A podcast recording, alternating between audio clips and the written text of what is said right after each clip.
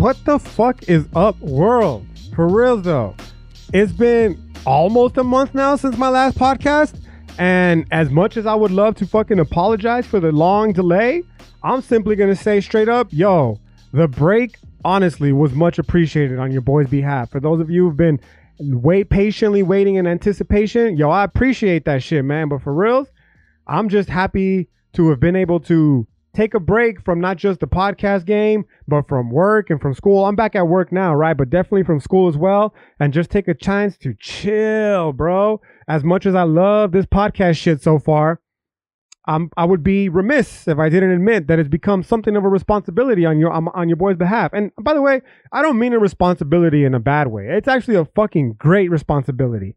It's actually not even that difficult. It's not like it's asking so much of me, but the responsibility is not so much of the work necessary, quote unquote, to make the podcast happen. But real shit, the responsibility that I feel to you as the listener that I hold, right? And the responsibility is that of a philosophy professor who is required to provide with you all the most real fucking shit possible in terms of philosophy, right? What I mean by that more specifically is I understand quite well the position, the very privileged position that I occupy as a, as a philosophy professor and thus the ensuing need to ensure that what I'm fucking actually dropping on this podcast game is shit of actual merit. I don't need to be legitimized by any sort of institution to say that what I'm fucking telling you is of any merit. But what I do need to do is stay right right here to me personally cuz you know, I know when the fuck I personally am dropping philosophy that is actual, you know, hood shit and when I am slipping into a little bit of my own personal beliefs, right? I've had entire podcasts, in fact, dedicated specifically to the philosophy behind many of my personal beliefs. But ultimately, my intention is to try to stay away from, you know, slipping into this fucking boring, blase, basic fucking shit, polemic attacks that we see already. There, There's so many of these people on the internet, right? What I mean by these kind of people are the ones who simply get on a microphone and on a camera and start spitting their ill-informed fucking opinions on shit that they don't even, you know, have any sort of justification for as to why they're talking about it. And the worst part is they get surrounded by all these people within this fucking little echo chamber that has them rallying around thinking that what they have to say, Stefan Molyneux, fuck you, right? You're a perfect example of this. But all they're really doing is they're existing within this echo chamber where they're fucking just reverberating this confirmation bias off one another where somebody who you know felt strongly enough to get on the microphone or on a camera to spout their beliefs is simply you know surrounding themselves with people who share their beliefs. And that because of this they fucking feel as though whatever they're having to say is that quote unquote truth because if it wasn't then why the fuck would so many people agree with them right? Fuck no dog. That's not my shit. That's not what i want to do and thus the ensuing responsibility that came and and moreover by proxy the little bit of uh, reprieve that I took from not having done a podcast in almost a month is the realization that yo, as much as I would love to come up here and fucking spit my own personal beliefs, the reality is that as a philosopher, a tlamatini more specifically, but we'll talk about that later when we start getting into the Nahuatl tradition of philosophy deeper, right? I have a responsibility, man. And that responsibility is one that I try to teach all my students, right? It's actually three of them. There are three major responsibilities that I have as a philosopher.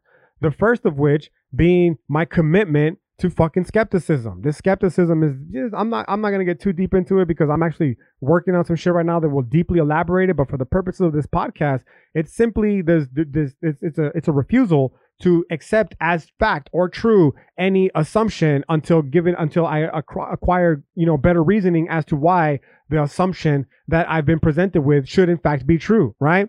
So the best way that I can apply this to not just my life but you know your life as well is when it comes to something as controversial for instance as the existence of God uh, I neither, you know, would ever say that I believe or don't believe in God's existence because to do so would be to betray this fundamental commitment that I have as a philosopher, namely to remain skeptical. The truth is, fucking no one knows, bro, right? And I'm not going to commit myself one way or another because doing so, I risk because I, I risk losing my status as a philosopher, and I risk even more importantly slipping into this dogmatism, the likes of which I just expressed earlier by these people who, again, they get on the microphone and on the camera and they start spitting their own shit, right?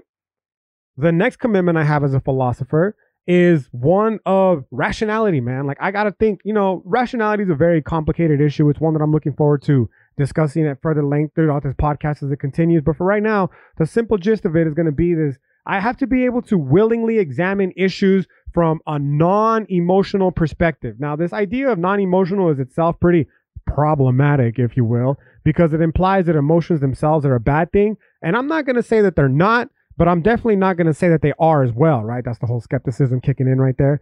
But what I will say is that, yeah, yo, like naturally as a human being, my initial reaction to much of, you know, what I'm confronted with in life is going to be influenced. It's going to be emotionally charged, especially shit that I care about, right? And the last thing I want to do is jump on the fucking mic or on the camera and start spitting the first shit that comes to mind because chances are it's going to be deeply informed by my own emotional reaction to whatever the given circumstances, right? And in order to avoid doing that, because doing so would again, you know, risk jeopardizing what I hold as a status of a philosopher and slipping into this dogmatism is, you know, that, that, would not separate me from all these fucking fake woke academics for sure, but the people specifically that I was speaking about earlier who just hop on the microphone, I'm gonna keep repeating it as part of the indigenous storytelling tradition, right? Uh, they hop on the microphone or on the camera and just start spouting the first shit that comes to mind. So nah, the second reason why I've been looking, you know, enjoying this break as a uh, these, this last month or so but it's also the second responsibility of a philosopher. And the third one, and perhaps most importantly for me, is fallibility. Now, fallibility is just a fancy philosophical way of saying, conveying, more importantly, the idea that we as human beings, obviously, we're not fucking perfect, man. No human being on this planet is perfect. Everybody is fucked up in our own unique ways, right? And many of us are fucked up specifically when it comes to the ideas that we have. Many of the ideas that we have, many of the ideas that we hold are fucking ill informed. If we're to be even more real, they're fucking nothing more than the process of brainwashing that we've all undertaken through these state sanctioned educational learning facilities or shit that we fucking picked up off Fox News or MSNBC. And we just fucking rock with these prepackaged ideas because doing so uh, it helps keep us from having to do any of the emotional or rather intellectual work necessary to think shit through on our own, right? And more importantly, we are unwilling to acknowledge this fact in many instances, hence where the fallibility comes into play. The responsibility of a philosopher dictates that any true philosopher worth his fucking weight in gold or her weight in gold, their weight in gold to be as gender inclusive as possible, is going to be able to admit to themselves, yo, you know what? I used to have a bad idea. I used to be fucking wrong about this idea. And as firmly as I held this idea and as deeply uh, committed to this idea as I was, that shit was fucking wrong. And as a philosopher now, I have one of two options in regards to this idea. I can either fucking maintain truth or I can maintain my commitment as a philosopher and discard myself, divest myself of this idea, so that doing so will enable me to be able to look further uh, into the possibility of what the absolute truth, assuming that it even exists to begin with, is. Or I can fucking remain married to this belief, as terribly wrong as it may be, and risk slipping into this dogmatist, the likes of which I referred to earlier multiple times, that have no problem jumping on the microphone or on the camera and spouting the first shit that comes to mind, right? And again, part of the responsibility that I feel then is to avoid doing that, right? Like, obviously, given the fact that it's my podcast, a lot of it's going to be influenced by the shit that I find interesting, right? There's no way around this. But even in the shit that I find interesting, even in the shit that I'm fucking personally feel one type of way about it or another, I can still apply these principles and ask myself, yo, real shit, is this actually the fucking truth? Or is it something that you just feel, you know, personally, you know, uh, some type of way about? And because of that, you're just going to get on the microphone or the camera and start spitting the first shit that comes to mind. Because if it is, then again, there's realistically nothing different from me and all these fuckhead Stefan Molyneux type characters out there. And I don't want to be that person, right? Anyways, all of that is just a very, very fucking long winded, almost 10 minute introductory way of saying, what the fuck is good, yo, for reals.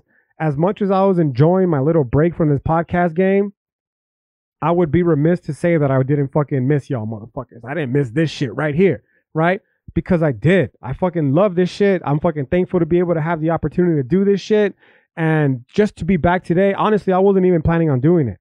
Uh, I'm actually in the process right now of working, of applying everything that I just told you all I'm trying to do, right? And creating even more detailed, nuanced podcasts for you moving forward, right? But I did also feel a sort of responsibility to get back on the microphone and on the camera and drop at least a quick little podcast just to let y'all motherfuckers know I ain't dead yet, right? uh, specifically because of the content of our last podcast, my last podcast describing the sad boy life. Some of y'all motherfuckers who don't know me in personal life be like, yo, I've been waiting for a new El Grito podcast. It usually drops every 10 days or so, and it's been almost three weeks and it fucking hasn't dropped one uh, in a while. I hope this motherfucker didn't get the, didn't let the sad boy life get the best of him and fucking went off and blew his brains out. Nah, bro, that's not what happened. It actually makes me laugh because uh, one of my students recently in this new summer semester, if you're listening to this, what's up, right? Uh, what's up in a good way, as I say very confrontationally, but I mean it in a good way.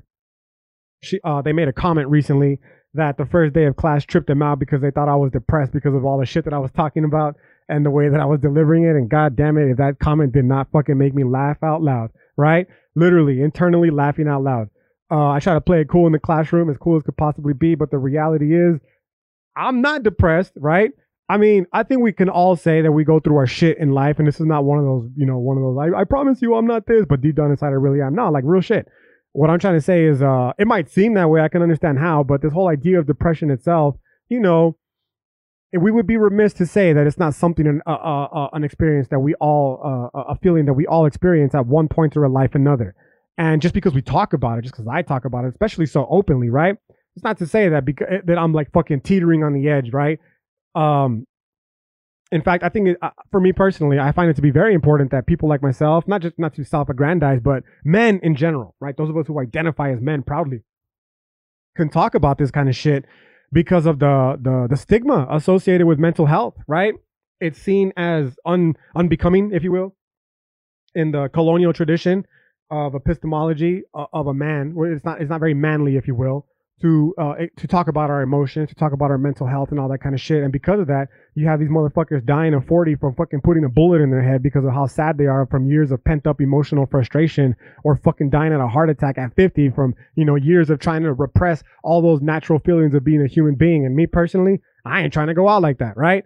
So yeah, I talk about it quite fucking openly, and it might sound across as though it's fucking from someone depressed, but the reality is it's not. It's fucking from someone who understands, like probably you do, the reality of the human condition in which we find ourselves in, and that is one where people think about shit, get sad about shit all the fucking time, right? So how do we get to this topic? Was simple. I left y'all motherfuckers hanging, and given the content of my last podcast, I didn't want you to think like, oh shit, this little sad boy fucking off himself. Nah, man, I'm alive and well. I'm fucking chilling, bro. Like I said, enjoying myself, enjoying the the the brief uh, reprieve that I have from the doctoral program. I just finished my uh, coursework in the dissertation program. I'm so excited about that. Looking forward to moving on into the dissertation phase now. Right. Um, started a new semester, uh, summer semester. Some fucking dope students so far. I've been enjoying that, but more importantly, you know, I've been enjoying just the time to breathe, the time to relax, the time to enjoy all of the beauties that have been provided to me just by virtue of the luck that I have to be an American citizen, right? Um, all of this, by the way, has everything to do with today's podcast. And before I get into the actual podcast to itself, 13 minutes in, but I should fucking mention it again. If you ain't following your boy on the social media, Instagram, and I've also started using the Twitter just a little bit, the Twitter, no, the Twitter, just a little bit, right? OG underscore Ice Nice 13. Follow my shit. Let's be friends. Let's be social. Let's continue this fucking philosophical journey together so that we all may collectively learn from one another more of life than, you know, previously we had the knowledge of or whatever the shit might be, right? Now, the podcast for today, it's meant to be a quick podcast and it's actually a reflection on the last Game of Thrones episode. Another Thrones cast. Look at that, right? Uh, but like the previous Thrones cast, this is going to be one that is deeply informed by a philosophy that I find is permeated all through not just American culture and society, but absolutely through Western culture and society as well. In fact, even beyond Western culture and society, basically any culture and society that has freed itself from monarchies, right?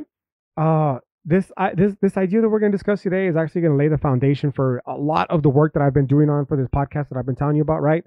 So I told you about just recently, but it's going to be the the divide between modernism and postmodernism, seeing as to how fucking it's such a hot topic nowadays, postmodernism, right? And at least in the Western tradition, historically speaking, I believe it's fair to say that we can trace the genealogy of both modernism and postmodernism to the philosophy that followed during the Enlightenment era of the Western tradition of the world, okay? And more specifically, through this absolute Germanic idealism, because this, you know, Germanic idealism is, is absolute Germanic idealism. It serves as the impetus, it serves as the foundation for much of the founding, you know, documents of this particular country, the United States of America. Other countries, I'm sure, as well, right? But since I'm an American, definitely this one. And because of that, I find that it is one that is deeply permeated through all of our lives in one respect or another. So much so that when we talk about this, it's almost not, not even like I'm philosophizing specifically in class, right? But through his podcast, maybe you'll find that as well. So much as I am helping reveal to you shit that you've already fucking, you're deeply intimately familiar with, okay? And how it all relates to the Game of Thrones episode is simple. Before I even continue with that, I'm just going to qualify now. Fucking spoiler alert, okay? If you have not seen Game of Thrones, if you have not seen the last season of Game of Thrones, especially if you have not seen the last episode of Game of Thrones, turn this shit off now. Don't fucking listen any further, right? Because I'm about to spoil the fuck out of the whole series. Uh, more than I already did probably in the previous episode because my previous Thrones cast came before the last episode, right? So consider this your fair warning, right?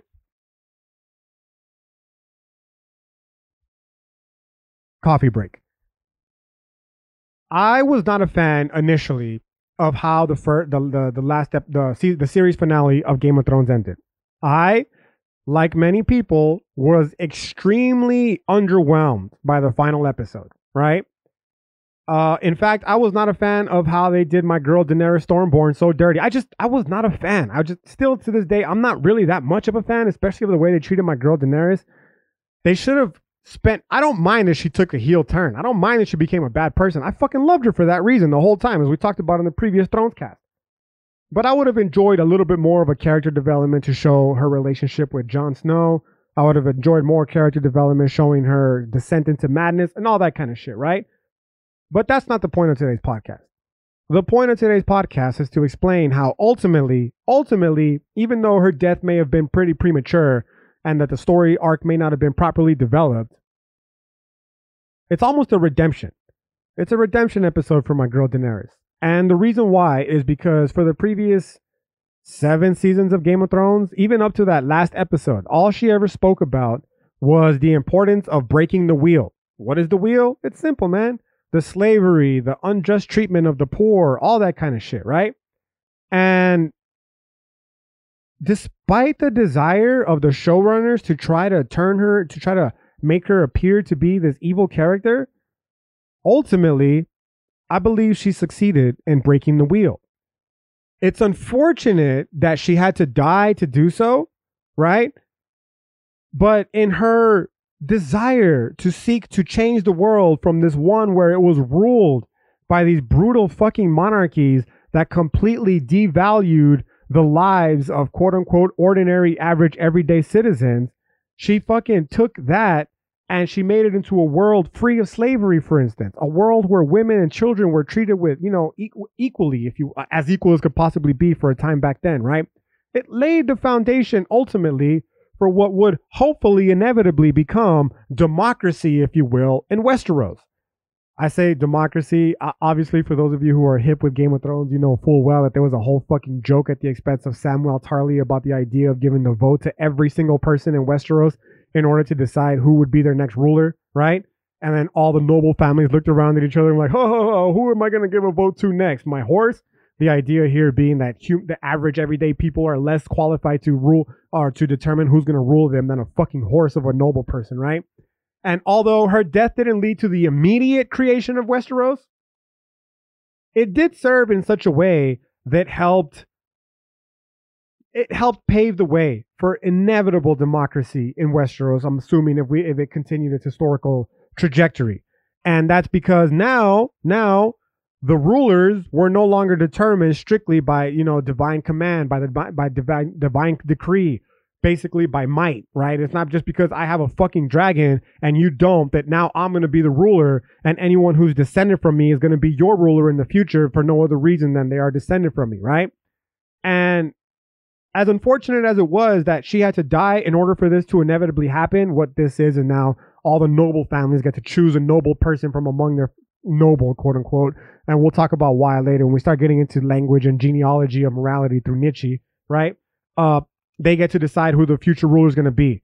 So in that respect, yeah, she kind of broke the wheel because now it's no longer beholden upon the monarchy to decide rather, or a might to decide who's going to be the sovereign, but it'll be, you know, it's more meritocracy this way, and ultimately, ideally, more free. Now, the reason I keep using these words free is because this is again this Germanic idealism that I that I meant that I alluded to earlier.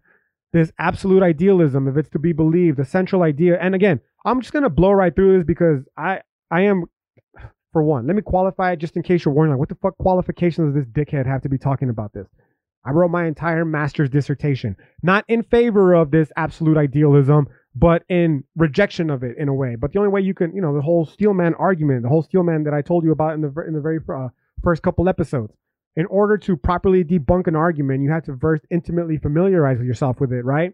And that's exactly what I did. And my camp came from saying that, yo, these absolute idealists, modernists, which is where the roots of modernism will inevitably come from, they want to tell us that everything is all good because history, if you will, has come to an end and the conditions have been satisfied where each and every single person through democracy now has the ability to attain their, you know, freedom in its most perfect absolute sense of the form. And that because of that, there is no longer any issues that need to be reconciled so much so as the uh, uh, aside from the personal ones that are keeping individual people from succeeding to the utmost of their capability. It's a very powerful argument. Uh, it's a convenient argument if you're a christian because it's founded on christian theology that simply states that the reason we are here today and that the reason everything is so uh, allegedly fucking peachy keen is because jesus and god and all that kind of shit through christianity uh, wanted it to be this way right what they conveniently fucking neglect is that the only way that we got here is through shit like fucking slavery of the West African individuals and indigenous Holocaust here on Turtle Island, right? According to these absolute idealists, however, this was all fucking necessary in order for us to live in the country that we do now here in the United States of America 2019. It's a very powerful argument. It's a fucking, this is a teleological argument. Again, uh, teleology is just a fancy philosophical way of saying there's an end goal, right? This teleological argument argues that the end, the starting goal too, I guess in that respect, would be Christianity for them. The you know the the origination of consciousness through spirit, right? Is it, it's unfolding through his zeitgeist, this this this push of history, right? And it undertakes this slaughter bench of history, is what they're gonna refer to again as this unfortunate fucking historical precedent that's been set that you know lays the foundation for us to be here today, but ultimately necessary, right? And that it's all being pushed by this, you know, this Christian narrative that says that we will be ultimately redeemed here on earth through heaven, whatever the case might be, however you choose to apply it, right? So, I guess in that respect, it's further further justification for Daenerys Stormborn, as you know, she mentioned it herself. Like, yeah, you know what, man? A lot of fucking people are going to die. I'm gonna ride through fucking Westeros. I'm gonna burn that bitch down, and in doing so, a lot of fucking people are going to die. But also in doing so, I am going to lay the foundation for a future fucking paradise in which their descendants will benefit from my reign and my rule. This is this is a, a, deeply teleological argument. It's simply saying that she fathomed herself to be a, some sort of fucking savior, and that in order for this savior, the, this salvation rather, to take place, she first had to fucking lay destruction to the old world. And that's basically kind of along the lines of what this, you know, uh, absolute Germanic idealism are talking about. They're gonna say like, yeah, you know what, shit's it was fucked up. You know, we enslaved some folks, we committed genocide on some folks. But without any of that kind of shit, you would not have the United States of America in 2019. And because of that, it's unfortunate. It's unfortunate that all that kind of shit happened. But for one, those people, that was their purpose in life. Their purpose in life was to die in order for this greater good that is now the 2019 America to, you know, manifest itself. But more importantly, through their death and through their dying, the conditions were made available in which now people like you and I, those who are historically not represented through the monarchy, through the crown, and all that kind of shit, have the ability to attain the same level of freedom, the same level of democracy, the same level of self actualization, even if I may be so idealistic, that, you know, previously was only reserved for people of, of the aristocracy, right? And this is, again, this is a, this is a very powerful argument because it's it's it's difficult to argue against in the sense that we only have this one fucking present right now to base off to base our um argumentation off, right? So what I mean by that is like, unfortunately, we don't live in a world where cur- uh, let's assume that alternate, you know, universes exist, and within these alternate universes, there are alternate unfoldings of reality. Even if they do exist, we don't fucking have access to them, right? Maybe the government does somewhere in like some fucking bunker deep under underground somewhere, right? But we average everyday people, we don't have access to this kind of technology that would allow us to be able to fucking, you know, hop in between different alternate realities to see if this in fact is the best possible world out of all of them, right? And because of that, we only have this to measure it against. So my favorite example, for instance, is when people listen, man, I like El Paso. I think El Paso's cool. I'm thankful for what El Paso has given me and continues to give me still here to this day. But I'm fucking looking forward to leaving El Paso one of these days, right? And fucking never coming back, maybe even. And the reason is because as awesome as I say it because people from El Paso, y'all motherfuckers, we why y'all get mad when people say this? Like, yo, El Paso sucks. It's not it's not a terrible city, right? But it's not fucking San Francisco. It's not Los Angeles. It's not any other of these fucking major cities, right? It's not that it can't be that city, but it's not.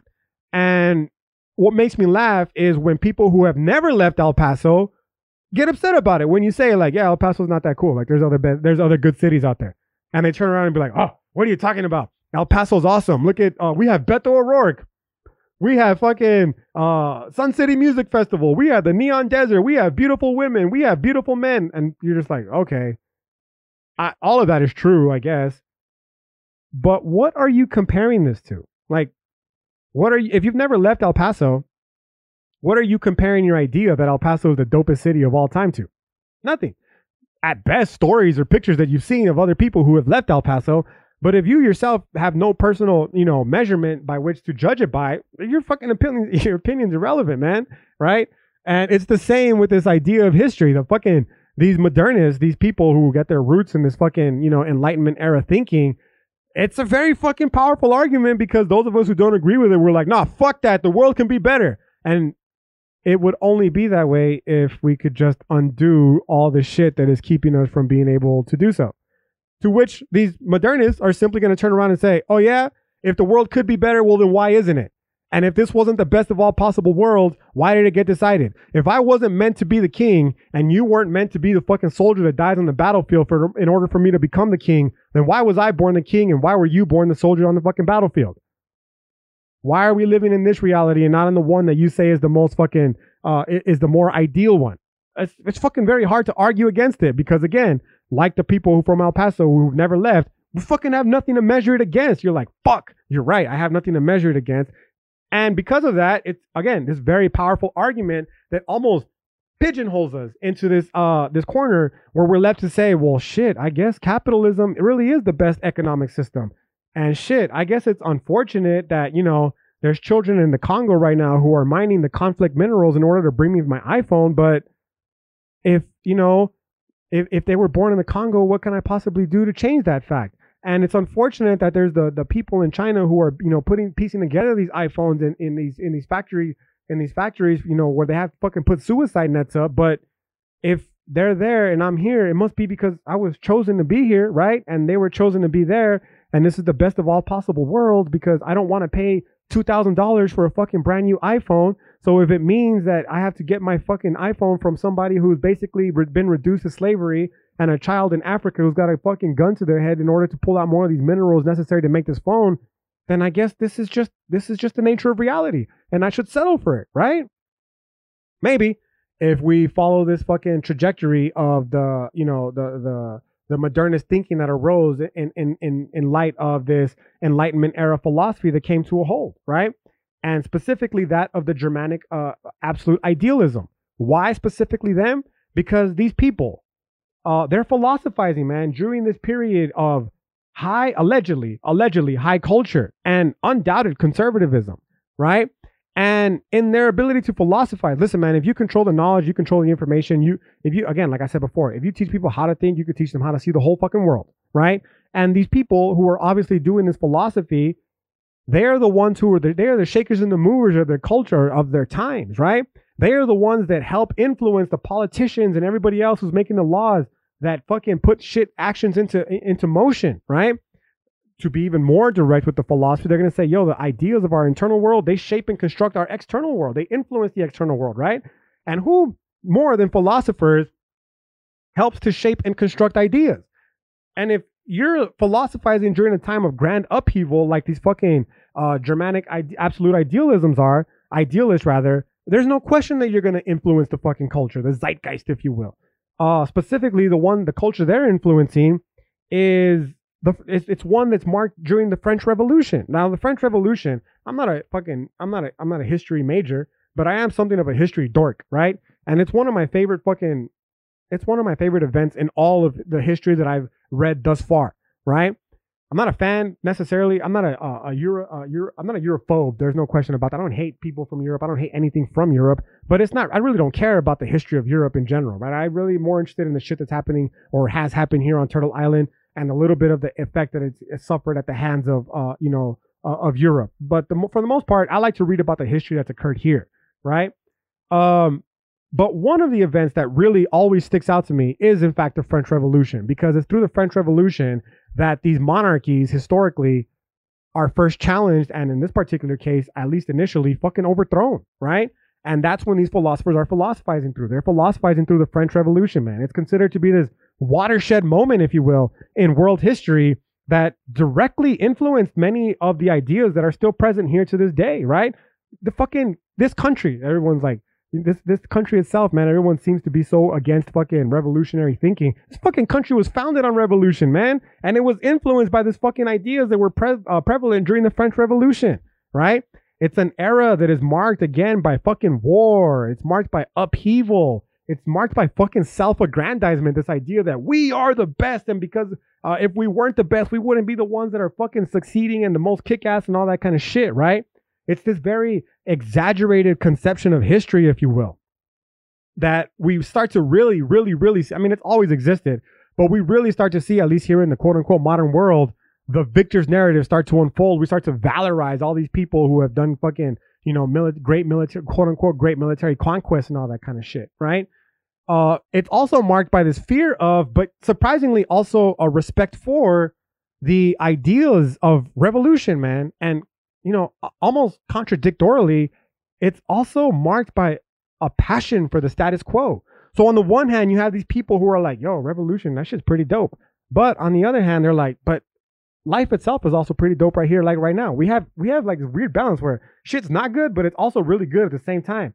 And this is where this philosophy, this Germanic absolute idealism is concerned. I keep prefacing it Germanic because absolute idealism is a universal human idea. And we're not going to let any one particular philosopher, fuck you, Hegel, and all your followers, uh, colonize it, right?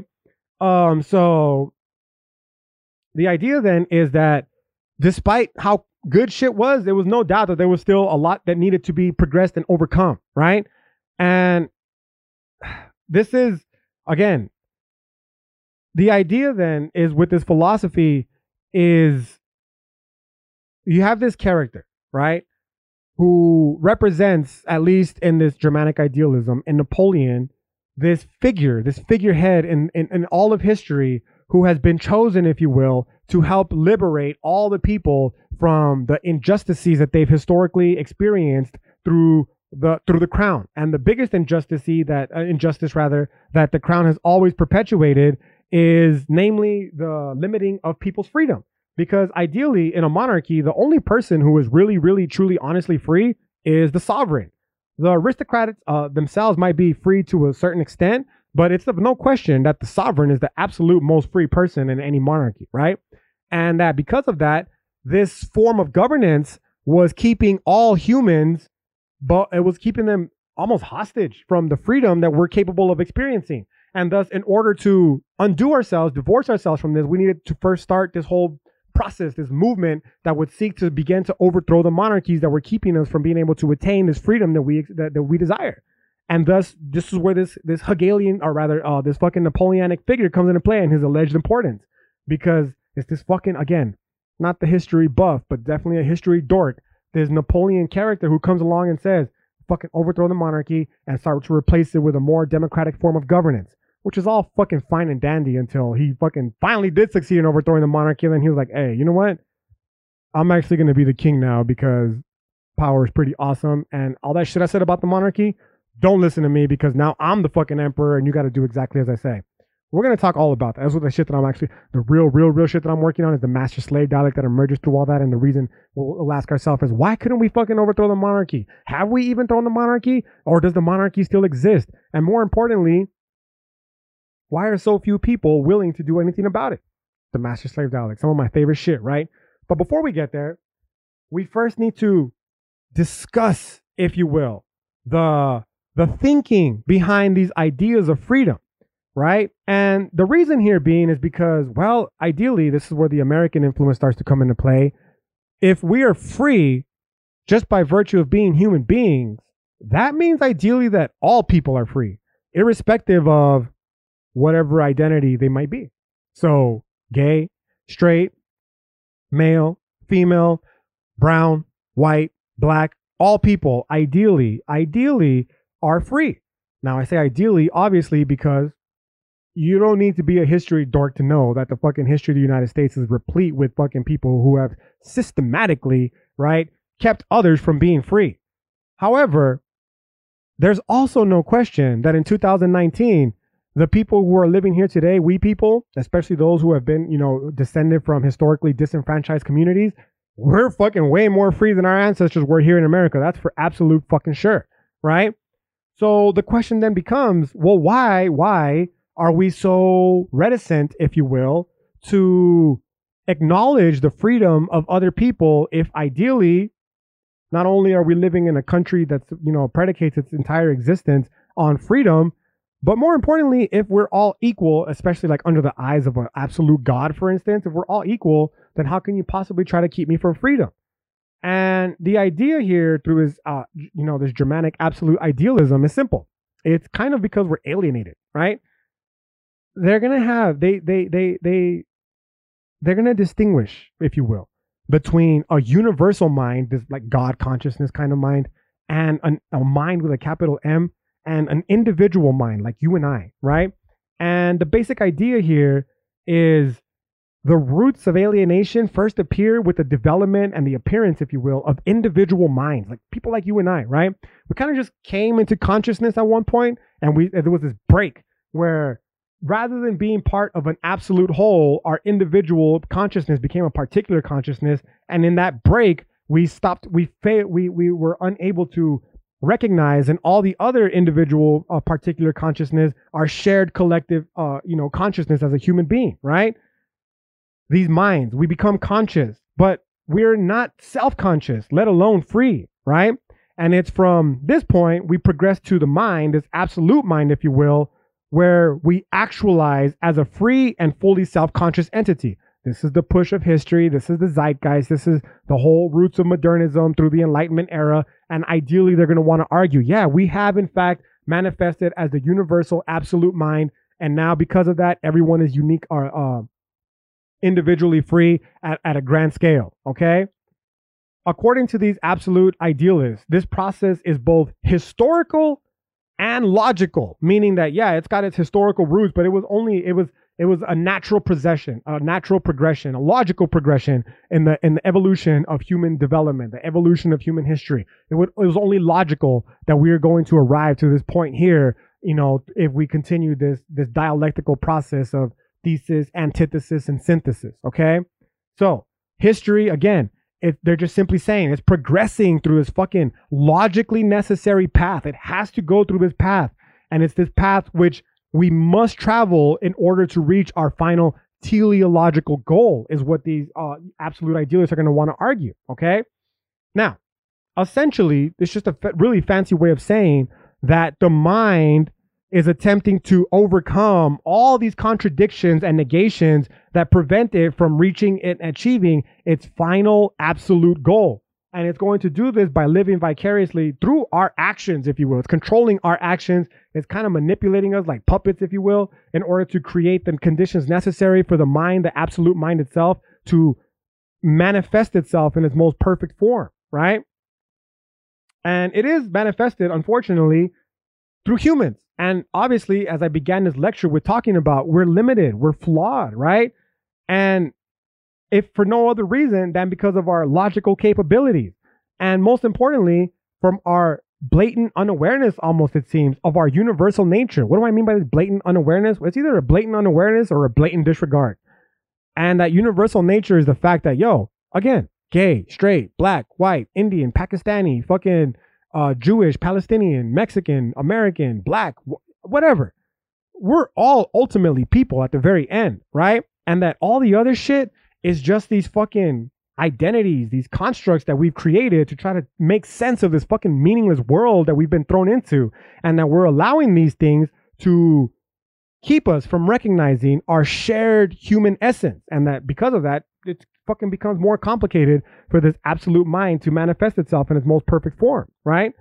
So, uh, because of this, the universal mind itself uh, is, is, is alienated from itself, right? As we, again, the individual minds are alienated from all the other minds in this universe, in this, in this world. There's fucking 8 billion of us, man. And not one person here on this planet has access to anybody else's consciousness from their own. So just by this fundamental, you know, embodiment that we all experience, we're inherently alienated from other people for as long as we're unable to truly, truly fucking read their minds, if you will, or live through their, through, li- through live through their lived experience, right?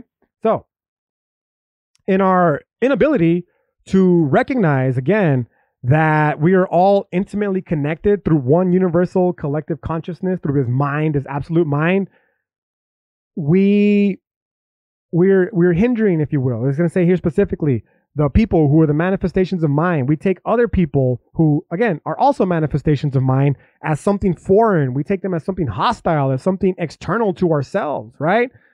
Uh, when in reality, we're all part of the same great whole, namely the mind, right? So, this again, this alienation, it's it's it's the fundamental negation of the absolute, one that perpetuates this constant state of struggle between two individuals. What do I mean by that? Is we're going to talk about more when we start discussing this master slave dialect, specifically the kind that uh, that's uh, that's uh, that stems from this absolute uh, idealism. It's the constant desire for recognition, a universal desire for recognition, and uh, the battles that we find ourselves in with other people in this desire for recognition, right? And as long as we're alienated from one another, we're never going to be able to overcome this constant battle for recognition. Which brings us back to the fucking series finale of Game of Thrones and how I personally am starting slowly, slowly to come back around to it.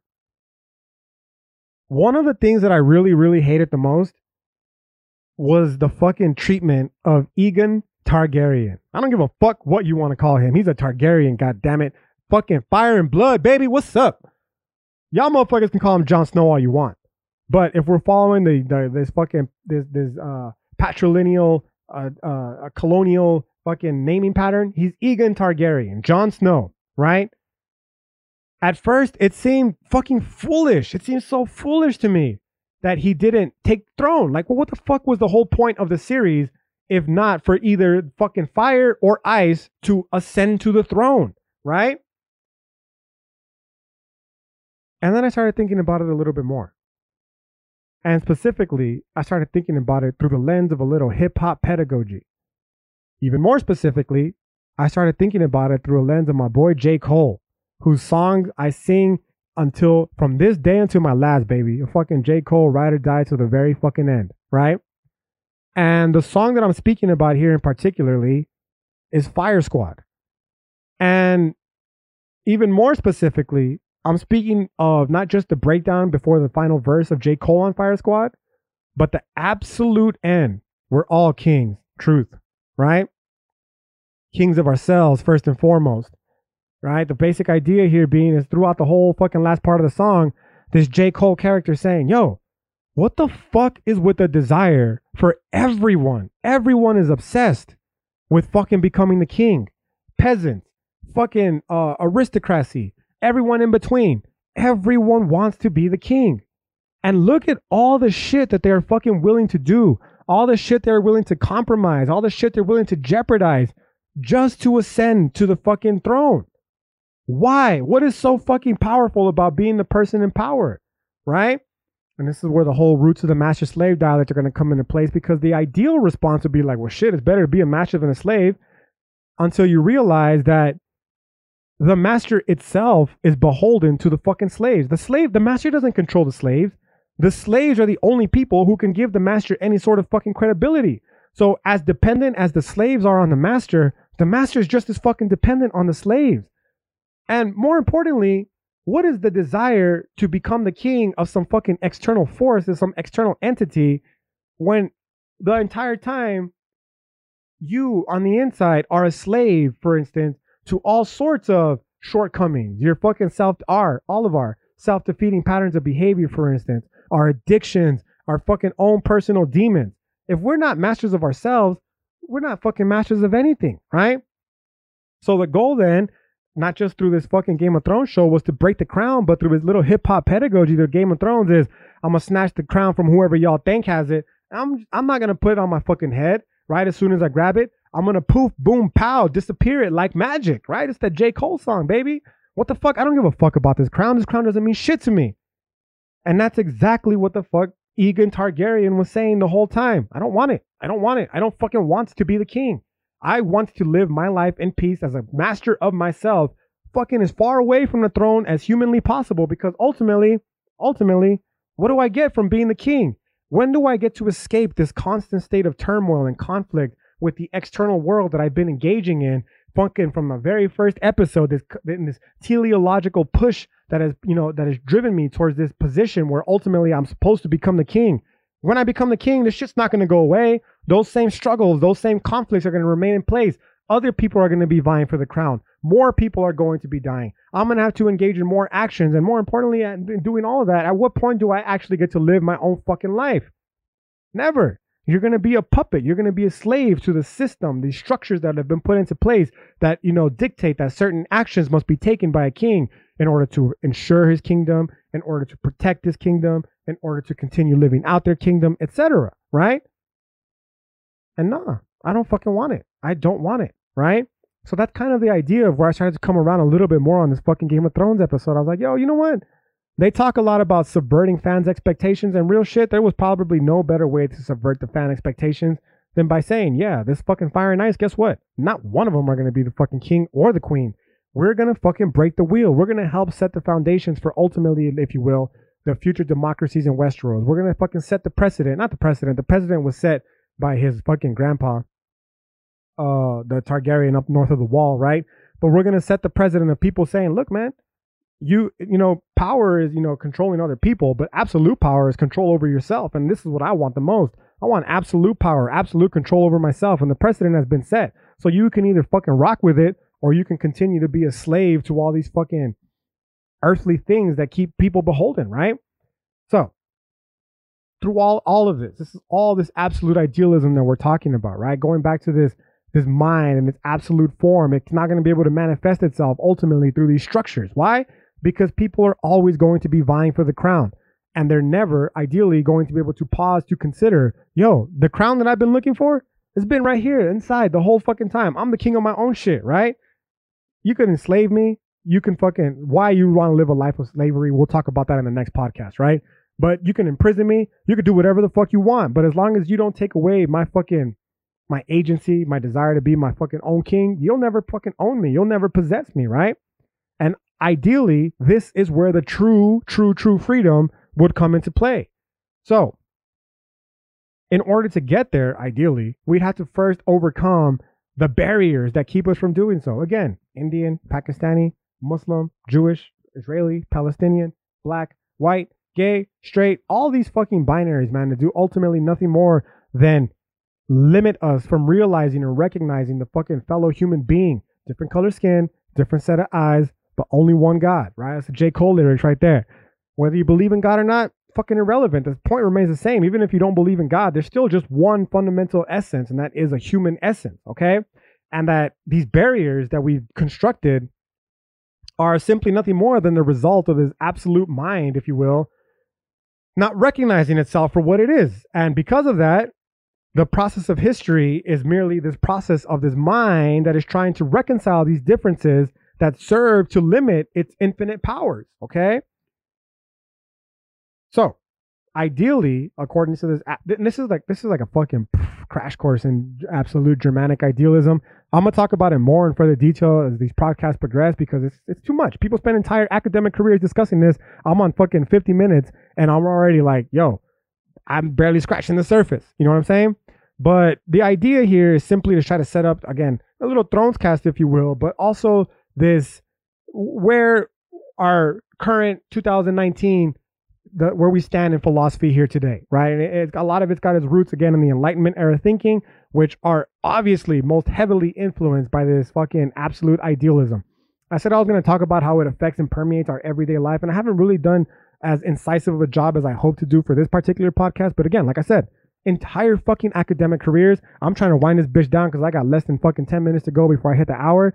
So I will qualify by saying, like I do all the time, I'm gonna talk about it more in further detail in the future. But for now, the basic, basic, basic understanding is that this universal mind can only actualize with the mind's participation, okay? As this is what give it, gives it credence. What do I mean by that? Me and you, baby. The individual minds that serve to collectively make up the whole of the uh, of the universal mind, right? The moment we collectively are able to recognize all of these fucking obstacles and all of these barriers as exactly that, as these things that limit us from seeing each other as this shared collective essence, right? Until we're able to unify and do that, there is no fucking breaking the wheel. The wheel will always exist. And that ultimately is where we fucking find ourselves here today, man. Just another fucking shooting of a young uh, of a young black kid fucking in Memphis, right? Handcuffed 20 fucking times they put bullets in his body. And ideally, if we were all free and liberated in the modernist sense of the word, this would not be a fucking issue on what side of the camp you're on doesn't fucking matter to me. Ultimately, what does is that there are what I mean by that is like if you're fucking pro Black Lives Matter, if you're anti Black Lives Matter, I don't fucking care. What I care about is the fact that there's institutions that have been put in place to protect our rights and freedoms, for instance, right? The institution of habeas corpus, for example, no extrajudicial murders and the like. And whenever those shits are jeopardized, we're jeopardizing the freedoms that ideally we're capable of fucking achieving. So ultimately, it's clear that we still have much room to expand upon. And ideally, we can't fucking do that until we begin to recognize each other for what we truly are, namely the shared collective essence. Okay? So, in culminating specifically through the fucking Game of Thrones shit, even though I was initially unsatisfied with the way that it ended, I could see how Daenerys Stormborn's death would ultimately, inevitably lead to the breaking of the wheel that would allow for the freedom of all the people that she so hoped, so eagerly hoped her first six, seven seasons of the show to liberate, right? And more importantly, the fucking the Jon Snow influence, the Aegon Targaryen influence, where even in the face of the power necessary to be able to do so, to turn that power down, to not be the fucking Napoleonic figure who turns around and fucking seizes the same control that they had prior to overthrowing the monarchy that they so vehemently, you know, uh, uh, chastised. But to say honestly, like, yo, this is not this is not what the true power is. The true power lies in understanding and recognizing, controlling, uh, control over oneself, right? And yeah, it's an idea that I hope to further, uh, to further, you know, uh, to get into further as this podcast game progresses because it honestly, for one, obviously I'm a fan of it. I did my whole fucking master's thesis on it. But more importantly, it honestly serves as a deep insight into much of the world that we currently find ourselves living in here today, 2019 in America, for much of the reason being that it influenced the founding documents of this very country that we're living in, right? So, with that said, I hope you all enjoy this slightly, slightly reduced episode of El Grito. Uh, I apologize, I guess, in a sense now that it's over for the delay, almost a month long, and doing and taking and and, and me taking it, uh, me taking to get this podcast out to you. I appreciate those of you who asked when the next podcast is going to be, and I apologize for those of you who didn't, but who were waiting for it to be. For those of you who fucking don't care, why are you even listening, bro? Every single episode, I'm going to ask you, what the fuck, man? If you're not happy with it, say something, right? Uh, but for now, uh, I hope you all have a great rest of your day, and I look forward to seeing you again for the next podcast. Till then, peace. We are kings. Kings of ourselves, first and foremost. While the people debate who's the king of this rap game, here comes little old Jermaine with every ounce of strength in his veins to snatch the crown from whoever y'all think has it. But rather than place it on his head as soon as he grabs it, poof, boom, pow, it's like magic. With a flash and a bang, the crown disintegrates and falls to the earth from which it came. It's done. Ain't gonna be no more kings. Be wary of any man that claims, cause deep down he clings onto the need for power. In reality, he's a coward. Ultimately, he's scared to die. Sometimes so am I.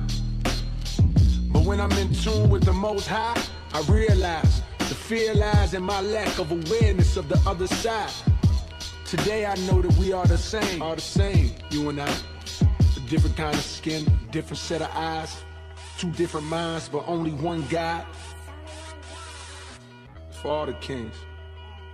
Cause I know deep down every poet just wanna be loved.